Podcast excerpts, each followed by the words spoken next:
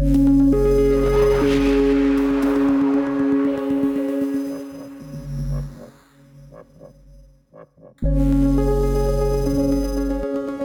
den, jsem reportérka Ivana Svobodová a vítám vás u dalšího dílu speciální předvolební podcastové série Respektu.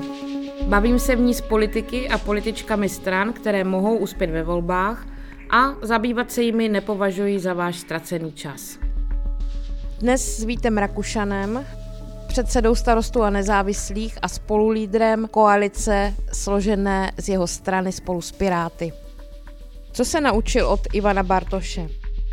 Jak by se jako učitel tvářil na Tomia Okamuru v křesle ministra školství? A co kromě starostenství vlastně spojuje členy starostů a nezávislých?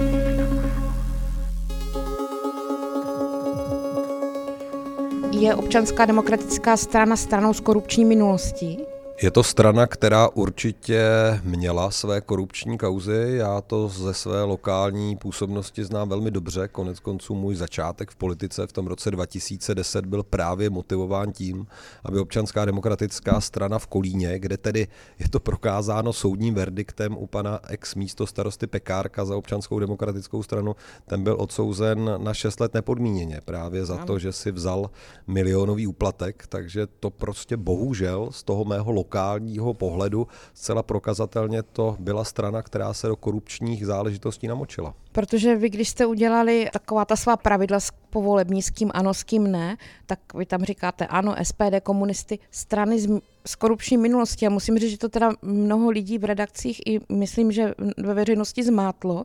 Jestli to nenaznačujete nějak, že ta ODS vám není pochuti. Kdyby existovala normální politická situace v České republice, kdybychom v těchto volbách nezápasili o systém a bavili bychom se opravdu o programu, bavili bychom se o nějakém liberálně konzervativním směru, směřování, tak by asi občanská demokratická strana nebyla pro tu naší koalici, a teď mluvím za celou hmm. koalici, tím nejpřirozenějším partnerem, ale tyhle volby jsou přeci o tom, aby se to hřiště tady nalajnovalo znovu.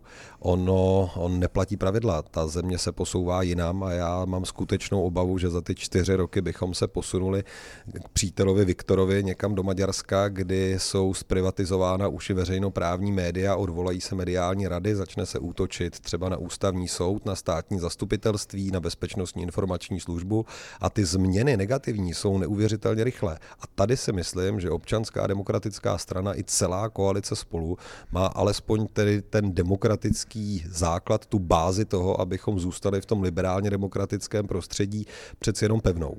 A koho jste tedy tím vymezením vůči stranám s korupční minulostí mysleli? Já spíš si myslím, že tady je to vymezení personálního typu. To znamená, že kdyby se začali vracet k moci lidé, kteří prokazatelně měli nějaké škraloupy.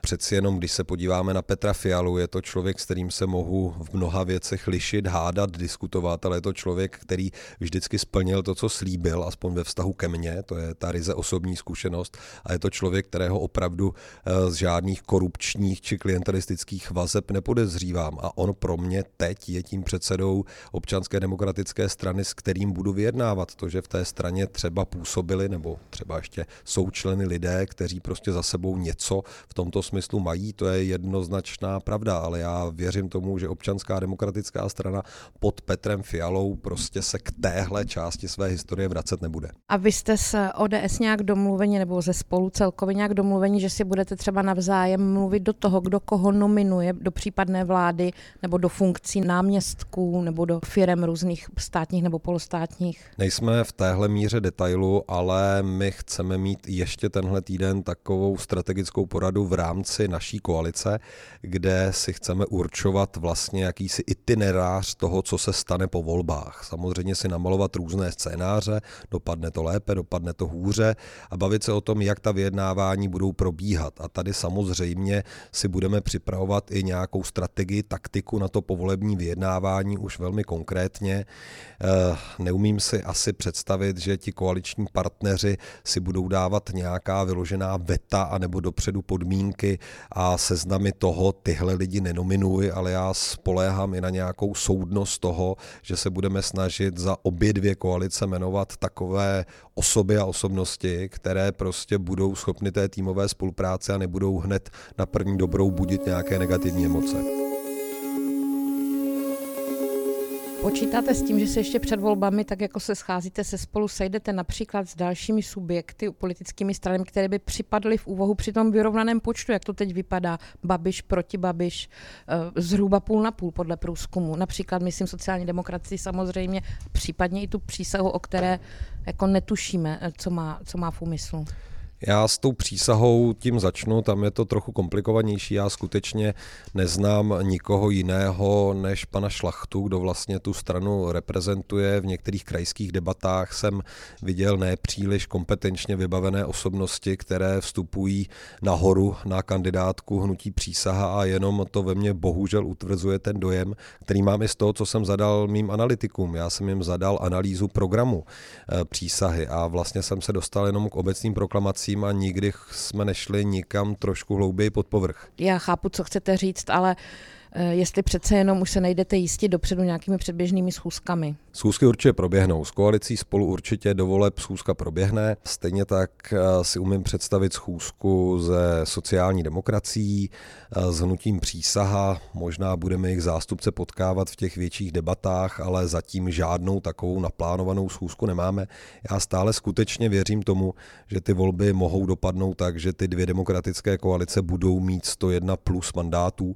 Potom je to ten jednodušší scénář na vyjednávání.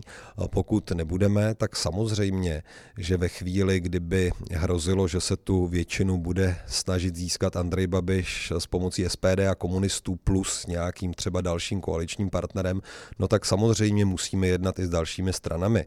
Ze sociální demokracií, pokud by jejím předsedou byl Tomáš Petříček, pokud by ji reprezentoval Ondřej Veselý, pokud by ji reprezentoval pan starosta Šmarda, tak by ta diskuze pro mě určitě byla jednodušší a to přiznávám i z, té, z toho osobního hlediska, než s Janem Hamáčkem, s kterým jsme vrstevníci, oba dva středočeši.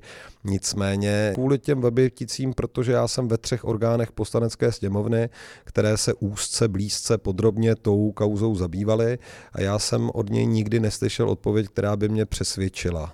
Nemám nemám pocit, že by Jan Hamáček, a teď to říkám velmi na rovinu, řekl pravdu, řekl celou pravdu a měli jsme jistotu, že nechtěl eh, kšeftovat ze zájmy naší země. Já ho znám skrze jednoho svého kamaráda, s kterým on studoval a vlastně někdy na konci 90. let, kdy eh, jsme eh, příliš jako mladí lidé nebyli nakloněni sociální demokracii, tak on mě přišel velmi statečný, protože on už v té době proti převaze mladých lidí, kteří volili tehdy spíše doprava, tak on hájil ten sociálně demokratický směr a v té hospodě na to vlastně byl úplně sám. Eh, takže já jsem vždycky ho považoval za člověka, který má v sobě nějaké ideové zakotvení, za kterým si jde a vždycky jsem měl tendenci ho spíše v těch diskuzích hájit. Pokud by skutečně došlo na to, že nezískáte 101 a budete sociální demokracii, pokud se tam vůbec dostane potřebovat, budete trvat na tom, aby řekl celou pravdu o Vrběticích a nějak to doložil, než s ním vstoupíte do nějakých vážnějších jednání jednání? Za mě to nepřekročitelná podmínka. Absolutně nepřekročitelná podmínka, protože ta kauza i kvůli němu vlastně ve veřejnosti zapůsobila jako jedna velká blamáž, jako by se veřejnost nic nedozvěděla a nemohu říkat detaily, ale já jsem seznámen s prací Bezpečnostní informační služby.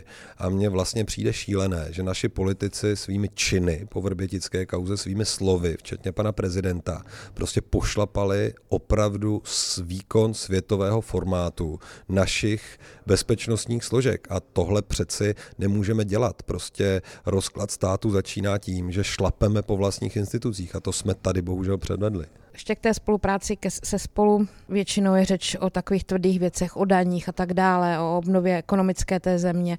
Ale já bych chtěla přinést odpověď našim posluchačům, které zajímají i ty měkké věci na světě. To znamená, aby ta země byla nějak příjemná, aby byla příjemná pro co největší množství lidí, ideálně pro všechny. Což znamená, já se vás chci zeptat, jak jste vlastně s ODS domluvení na věcech, jako jsou sňatky stejnopohlavních párů nebo oddlužení lidí v exekucích, nějaké co nejjednodušší, protože říkáte, že chcete vytáhnout z té šedé ekonomiky, ve které teď uvízli, nebo lidé sociálně vyloučení. Bavíte se o tomhle, nebo to spadne pod stůl? Já začnu těch stejnopohlavních sňatků. To je věc, kde já cítím i vnitřní rozpory mnohem větší, než jsou v té naší koalici i v samotné té koalici spolu. Já tam vidím eh, řadu politiků z koalice spolu, kteří aktivně podporovali, stejně jako já, možnost stejnopohlavních sňatků.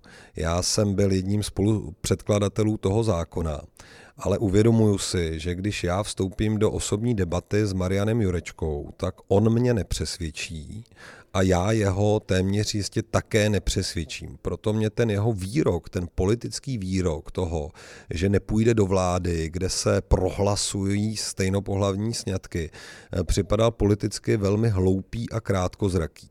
Protože tohle je přeci věc, která vychází z nějaké naší elementární lidskosti, z nějakého vnitřního nastavení. To je prostě něco, co neurčují stranické sekretariáty. To je něco, co se odehrává uvnitř nás a i mnoho stran eh, je vnitřně rozdělených v pohledu na tuhle záležitost. A já prostě bych nemohl být členem vlády, kde někomu zakážeme, aby třeba poslaneckou iniciativou se snažil pro, prosadit tenhle zákon. Já za sebe říkám, já minimálně jako poslanec se ho budu budu snažit prosadit i v tom dalším volebním období.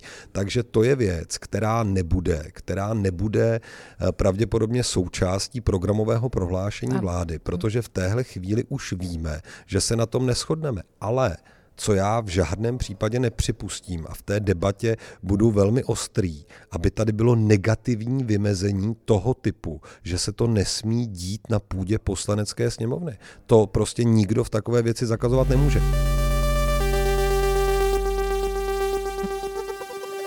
Čili ta představa, že si dáte ruku na to, že vaši poslanci proto nebudou hlasovat nějak, nebo budou hlasovat jen v té míře, aby to neprošlo, to vůbec nepadá v úvahu takovéhle hry hrát nechci.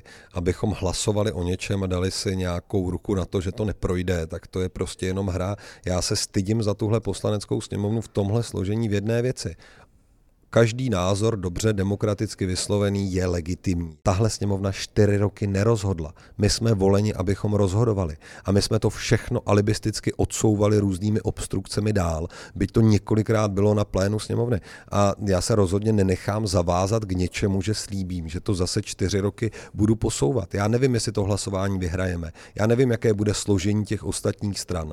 To je přeci nesmysl. Dávat si takovéhle překážky na začátek, to je eh, cesta opravdu velmi špatným směrem. No tady jde o to, jestli vy se vlastně o těch věcech, o kterých my se bavíme teď my dva, bavíte s Petrem Fialou a dalšími jeho partnery v té koalici spolu, například pokud jde o to, jak dostat lidi ze šedé ekonomiky. My se o tom bavíme a bavíme se o tom už v rámci práce opozice a tady já nechci teď být nařčen z toho, že vnáším nějaké sváry a rozepře do koalice spolu ale já jsem seděl vedle Markéty Adamové Pekarové, určil nám to tak zasedací pořádek a vedle mě seděl Marek Výborný z KDU ČSL a já jsem skutečně neměl pocit, že, bychom, že bych se s těmito dvěma politiky významnými neschodl v tom, že je potřeba lidi vyvést z exekučních pastí. Samozřejmě, že bude o tom velká debata. Uvědomuji si, kdo je tou nejsilnější stranou v rámci té koalice spolu. Jenom upozorňuji na to, že tady neexistuje dělící čára přesně mezi koalicí spolu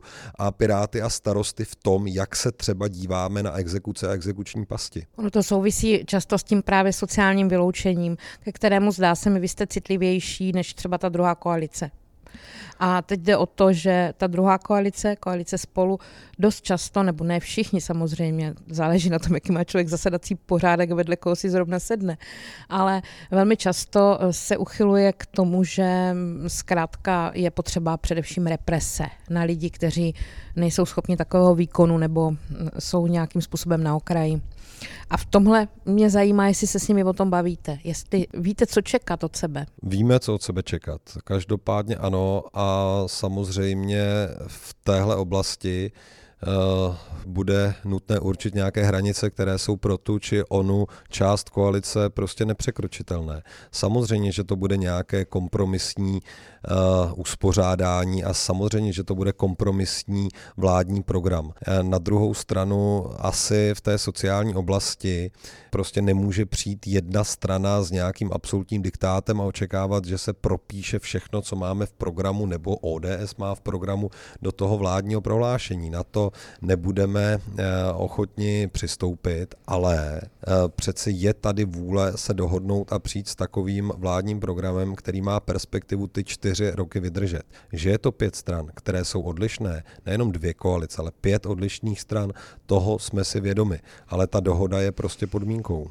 Samozřejmě nevím, jak ty volby dopadnou, ale mohou dopadnout tak, že se budeme dívat na Tomia Okamoru v křesle ministra školství. Vy jste učitel a nejen, že jste učitel, ale jako člověk, jak by se vám na tohle dívalo a jestli tahle hrozba není náhodou příležitosti ke kompromisu. Dělám zatím všechno pro to, aby se tohle nestalo. Eh, na druhou stranu na začátku voličům jasně říct, že my prostě s hnutím ANO do koalice jít nemůžeme je podle mého názoru čestné. Situace před čtyřmi lety byla trochu jiná. My jsme tehdy na pětiminutové vyjednávání, které jsme vedli s hnutím ANO s Janem Farským, přišli s tím, nechceme trestně stíhaného premiéra, nechceme ale ani komunisty, aby podporovali tuhle vládu, tak hold hnutí ANO musí udělat nějaký kompromis pro to, aby tahle země fungovala normálně. Samozřejmě ta reakce eh, byla taková, že to jednání skutečně trvalo nakonec jenom pět minut a rozloučili jsme se. Ale ta doba se posunula. Prostě hnutí ano není jenom Andrej Babiš, hnutí ano je struktura, hnutí ano je pan ministr Brabec se všemi svými negativními zásahy do toho, co se v téhle zemi děje. Eh, je to pan ministr Havlíček, který má dva rezorty, které prostě jednoduše nezvládnul. Je to paní Šilerová, která říká, že s takovýmhle zadlužením umí žít. Je to struktura, která uchvátila tenhle stát. To, že by třeba Andrej Babiš v nějaký ke situaci řekl, dobře, nebudu premiérem, tak vlastně na tom se vůbec nic nezmění. A příklad sociální demokracie jednoznačně ukázal, že hnutí ANO ke koaličním partnerům za prvé nemá žádnou úctu, za druhé nemá žádný sentiment k podepsaným koaličním dohodám a je schopno v kterýkoliv vhodný okamžik prohlasovat cokoliv s kýmkoliv jiným.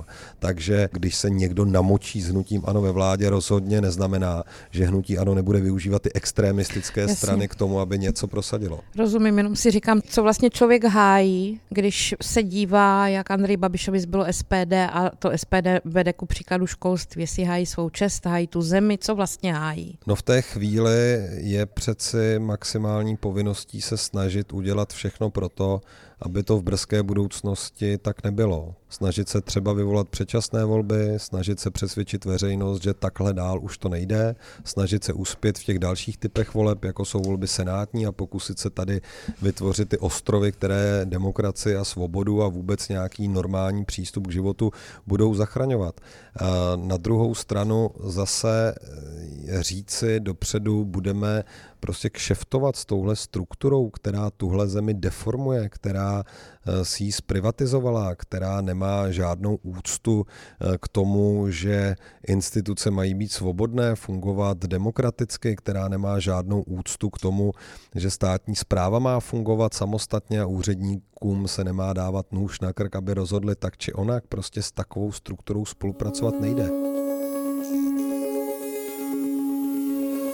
Kdy přijde čas mluvit s lidmi otevřeně o té díře v pokladně, která tu vznikla, o tom, vy samozřejmě vím, že to, o tom mluvíte, o, o tom velkém dluhu, který máme a jak se z toho musíme vzpamatovat, ale před volbami je hodně nebezpečné patrně říkat slovo daně. Kdy přijde ta chvíle, kdy se lidem řekne, že to bez nějakého zvednutí daní zkrátka nepůjde? Především, a teď to není žádná výmluva ani alibismus, já si skutečně myslím, že takové první dva roky po volbách když vlastně nevidíme, jaký je vývoj ekonomického růstu, jak se nám povedou ta úsporná opatření, která máme poměrně uh, shodná i s tou druhou koalicí.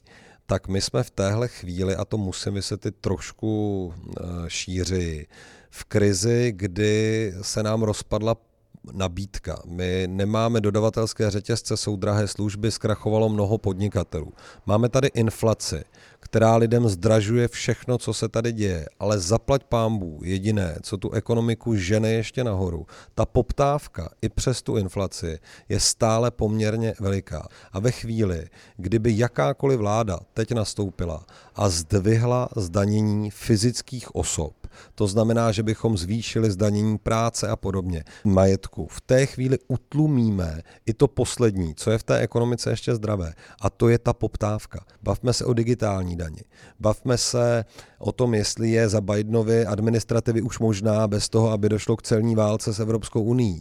Bavme se o zdanění těch negativních externalit. Bavme se o zdanění těžby nerostných surovin. Bavme se o další politice zdanění třeba těch, kteří nechávají za sebou nějaké výrazné uhlíkové stopy a nejsou ještě zahrnuty do toho obchodu s emisními povolenkami.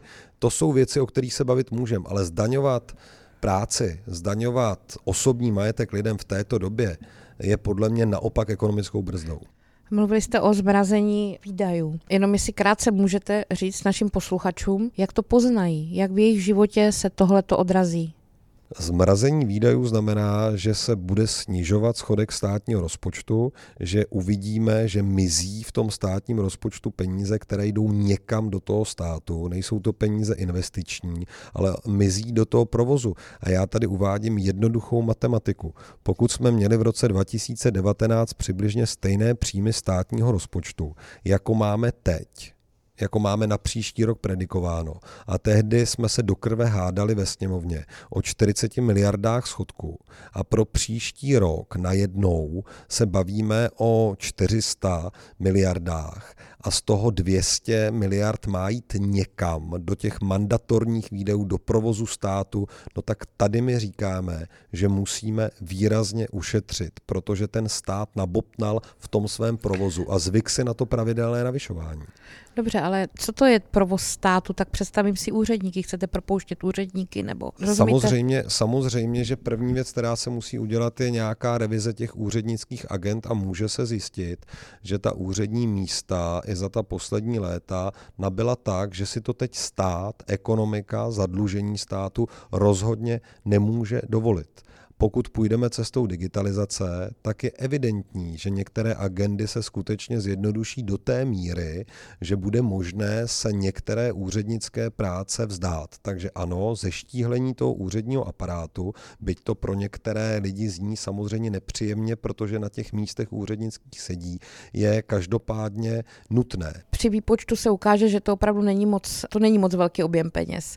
Mě zajímá, jak víte, že ty peníze, které chcete zmrazit, které jdou do státu, nebudou chybět. Tak oni tam asi jen tak neleží někde Ale my teď. máme, my máme trochu, já teď ne, nevidím před sebou program Koalice spolu, ale my to máme jinak. My máme v našem programu že pokud ministerstva za nějaký objem peněz dokázali žít v roce 2021 a uspokojit veškeré agendy, které měly uspokojit, tak za stejné peníze určitě dokáží žít i v roce 2022. To je první základní manažerské rozhodnutí a potom je ta druhá struktura manažerského rozhodování, kterou už dělá ten konkrétní ministr a musí si poradit s tím objemem peněz, který dostane. A my tvrdíme, že to dokáže. O vaší kampani, o kampani Pirátů a starostu už bylo, myslím, řečeno hodně, byla tam nějaká očekávání, začali jste později, ale k tomu už se já vracit nechci spíš k tomu stylu. Je to divadlo, co teď hrajete a jak jste představili svůj program a hrajete to divadlo, je to vrchol vaší kampaně?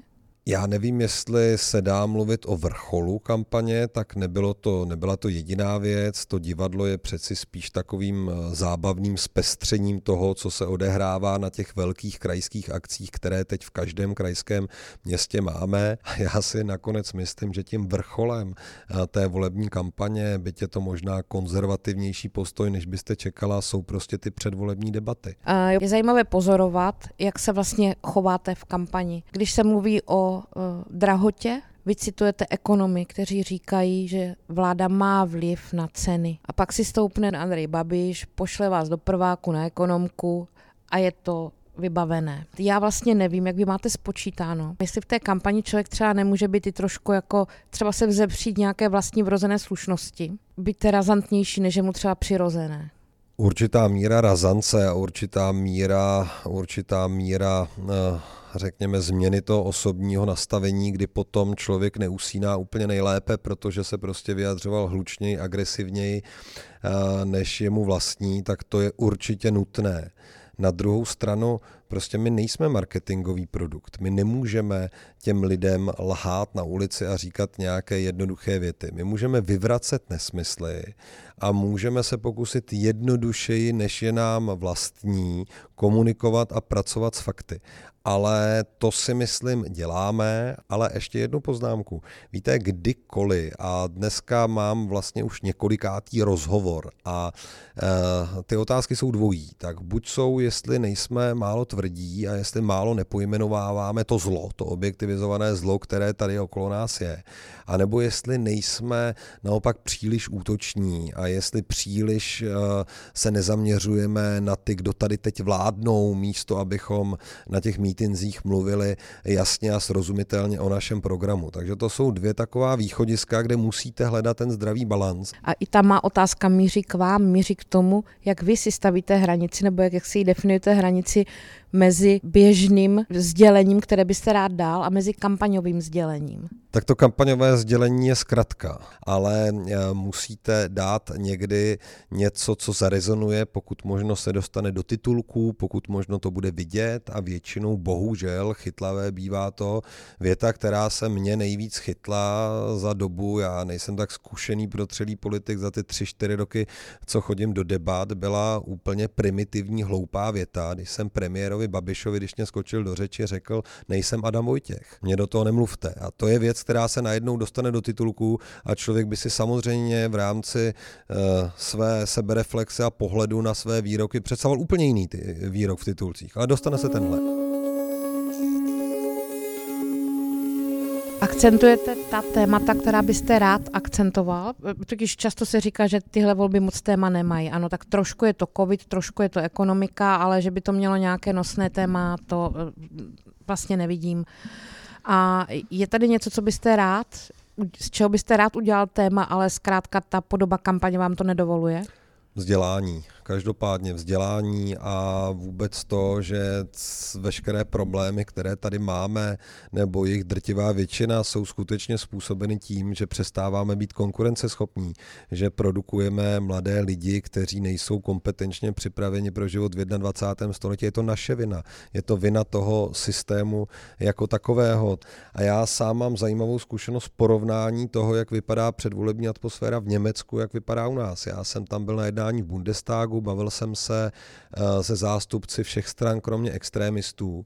Za prvé bylo zajímavé, že vlastně všichni uznali, že ať ty volby dopadnou, jak dopadnou, tak nemají strach o Německo, protože všichni kandidáti, relevantní kandidáti na kancléře, kancléřku, eh, mají kompetence k tomu, aby tenhle úřad zastávali. Jaký krásný rozdíl od nás. Za další, tam eh, Afghánistán, pozdní zásah Němců v Afghánistánu. Mimochodem to letadlo tam posílali stejně pozdě jako my.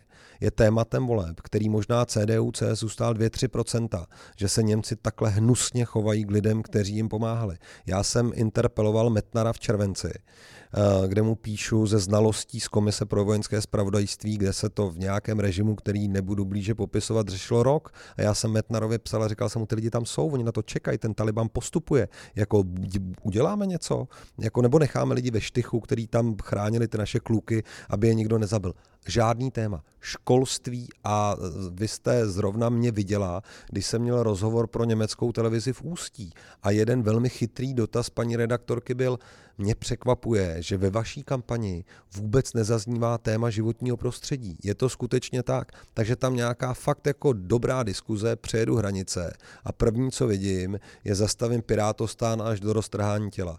Jaký je rozdíl? A kdybyste ta témata, která chcete vytáhnout, myslíte si, že by vás to stálo body, hlasy? Já se to pokouším a spíš je to to, že lidi vlastně na to neslyší, na tu první signální. My tím oslovujeme naše voliče, které už máme. Ze spoustou našich voličů o tom, jak chceme změnit vzdělávací systém, opravdu jak diskutuju a včera jsme točili s Ivanem eh, pivo v Rock Café a eh, chodili za náma mladí lidi a tam asi jako skupinka pěti lidí s těma jsem se 40 minut bavil o tom, jak by měl ten náš vzdělávací systém vypadat. Ale to jsou voliči, který máme. Eh, pokud já přijdu, změňme ten vzdělávací systém, tak ty lidi, i ta rodičovská veřejnost nebo prarodičovská veřejnost, jako nemá pocit, že to školství je špatný, je úplně stejný, jako bylo za nás a co pak my jsme hloupí a nevzdělaný. Tady je potřeba udělat nějaký systémový krok do toho, že ten svět se trochu změnil a že už nejsme ve stavu, kdy nastoupím do jedné práce a potom v 60 z té práce vylezu. Já jsem eh, ve světě, kdy vůbec nevím, co budu dělat za 4, 5, 6, 7, 8 let a musím umět pracovat s informacemi a musím umět pracovat s tím, že ten svět se mění a že se bude měnit mnohem rychleji, než se měnil doteď. A na to na to ta škola nepřipravuje. To jsou prostě věci, eh, které eh, jako se vždycky dají dohnat, ale bolej. Ale podmínkou je vždycky za prvý jinak ty lidi vzdělávat a za druhý tady nevládnout populisticky, a jako tímhle stylem, jak děláme teď, prostě ten, ta, ta změna za ty tři týdny a teďka budu patetický, ano. jako může začít. Ona se nestihne za čtyři roky, ale pokud poslední cíl, který tahle země měla jako nějaký sjednocující, byl to, že vstoupíme do Evropské unie, dobře, všichni proto nebyli, a byl to dominantní směr těch devadesátek. Někam míříme, vracíme se do Evropy. Bylo to na plagátech občanského fóra. A od té doby nemáme vůbec žádný cíl. Tak Estonci si řekli, budeme Estonia, budeme výkladní skříň moderního státu. Jaký my máme cíl? My jsme se jako zacyklili v nějakým podivným světě opoziční smlouvy, z kterého nás potom musel vyvíst jako falešný mesiáš, který sám byl komunista, asi donašeč, sám byl privatizátor v 90. a sponzor politických stran. My jsme to zdeformovali. A vy se chystáte vládnout se stranami, které v té vládě už byly, měly ty devadesátky k dispozici, měly k dispozici už ten prostor, k té zemi promluvit a začít skutečně nějak jakoby zvedat k nějakému sebevědomí. O co opíráte svou jistotu? Že teď našel ten čas, kdy už to půjde. Já si myslím, že došlo i ke generační změně. Já jsem na tom našem sněmu stanu teďka vlastně přemýšlel najednou trochu jinak. Najednou jsem přepnul do jiné roviny. Stále se říká, jak programově zvládnout, zvládnete vládnout s koalicí spolu a nebude to kočkopes a podobné věci. A teďka najednou tam mluvil Ivan Bartoš, mluvila tam Markéta Adamová Pekarová s veškerýma výhradama z poslední doby Marian Jurečka, mluvil tam Martin Kupka, mluvil jsem tam já jako předseda a teďka jsem se takhle jako na ty lidi díval a říkal jsem si, že tohle přeci už nejsou lidi devadesátek. Tohle je nějaký generační zlom. Dobře, není to ta mladá generace, která nás časem vykopne, ale jsme ta střední generace, která už si tu zemi taky představuje jako trochu jinak a nějaký chyby opakovat nechce a je úplně jedno, jaký písmenka má za jménem. A tohle ve mně jako jistou naději eh, budí. A to, co vy jste říkala prostě, ta, ano, ten nedostatek odvahy tady přece byl jako dlouhodobě.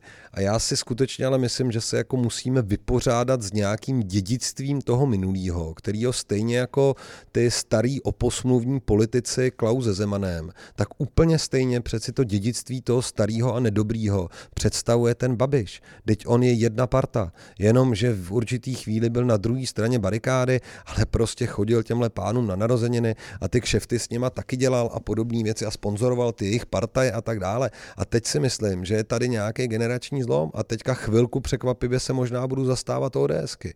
Tak pokud do ní vlezou mladí lidi, kteří mají pocit, že to nějak ideově konvenuje s tím, jak oni jsou postaveni, no zaplať pámu za to, protože v tom případě i ta strana, který nechci vyčítat jako rozhodně všechno a která nějaký drive v těch devadesátkách určitě měla, tak eh, jako teďka ji reprezentuje už zase jiná garnitura politiků a nevím, jestli musí míst nějaký doživotní hřích a cejch za to, že jejich předseda, který se k ním nehlásí už dávno, podepsal opoziční smlouvu a fakt to tady na dlouhý léta zabetonoval to, co jsem chtěl říct, že ta praktická politika, to bychom lhali, kdyby to bylo jinak. Prostě nenastoupí jenom vláda velkých ideálů. Prostě nenastoupí, nenastoupí někdo, kdo řekne a teďka bude všechno krásně a uskromněme se a musíme šetřit a být přívětiví k životnímu prostředí a hezky se chovat k menšinám a teďka tady budeme žít hezky. Takhle to nefunguje. Ta vláda samozřejmě bude chtít si udržet nějaký politický kredit. Samozřejmě, že bude trhat i to nízkovisící ovoce, který ale taky může být užitečný. Prostě digitalizovat a zjednodušit ten tenhle stát pro lidi prostě lze i docela rychlým způsobem eh, za ty čtyři roky. Může prokázat, že přeci je něco udělala, může stavět nějakou infrastrukturu rychleji,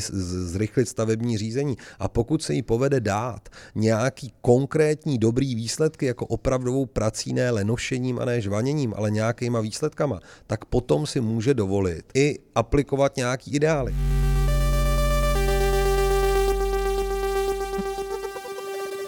Jste předseda strany starostové a nezávislí a já často jezdím po zemi a vidím ty starosty v životě, jakože je potkávám a jsou to vaši členové a nevidím úplně jako nějak eh, mentálně podobné lidi vám. Neříkám, že mám nějaký úplně stoprocentní průzkum, ale občas skutečně potkám člověka, u kterého si typuju, že možná by mohl být z úplně jiné strany, které vadí Green Deal, které vadí Piráti, a, ale je to starosta z vaší strany.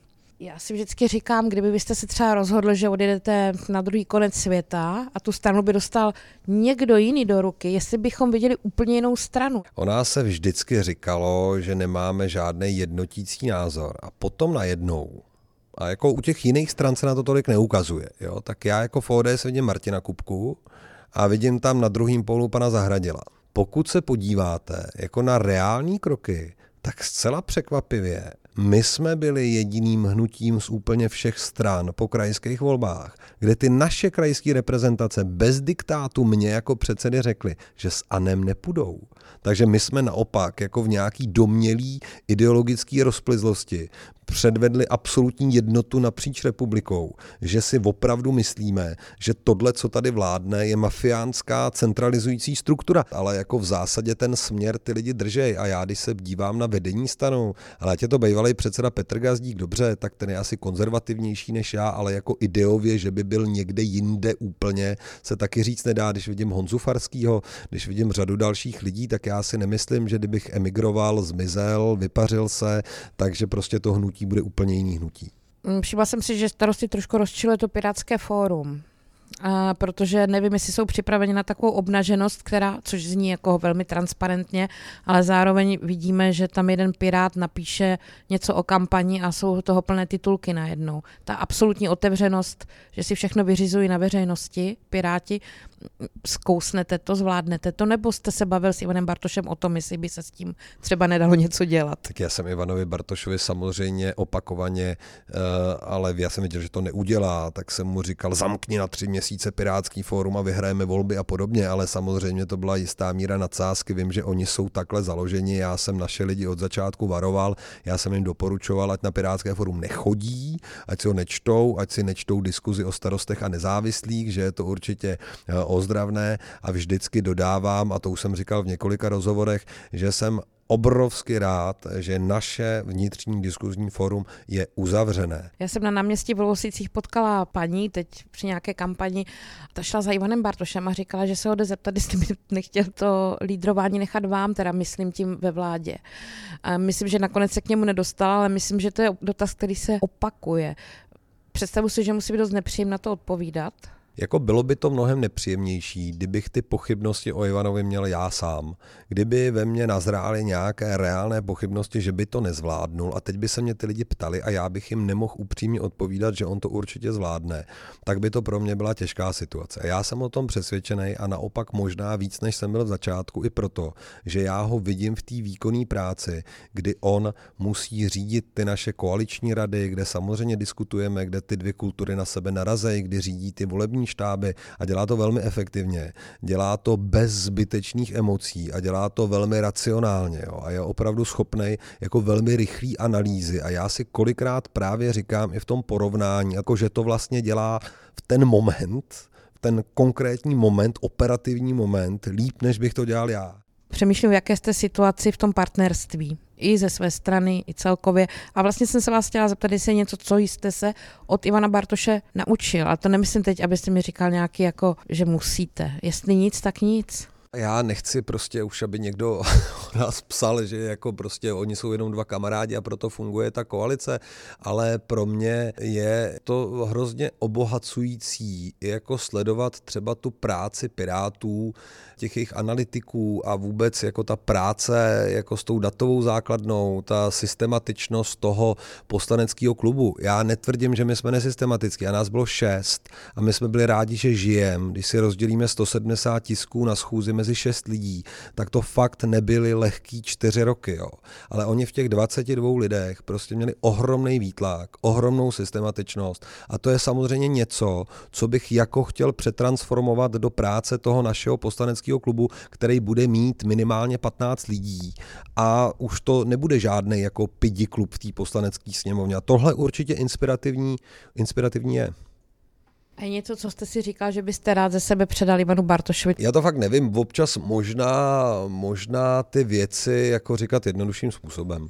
Já když ho občas vidím v těch diskuzích, diskuzích na ulici i s těma voličema, tak eh, on občas jako uh, vlastně spadne do vysvětlování, kdy používá termíny jména lidí, který ty lidi vlastně jako nemají šanci znát, místo aby se tam držel nějakého bazálního zjednodušení, který vlastně by jako v tu danou chvíli bylo prospěšnější, ale ale tady nevím, jestli to je jako naturel. No. Děkuji za rozhovor. Já moc děkuji za možnost. To byl Vít Kušan. Od mikrofonu se loučí Ivana Svobodová. Těším se na příště. thank you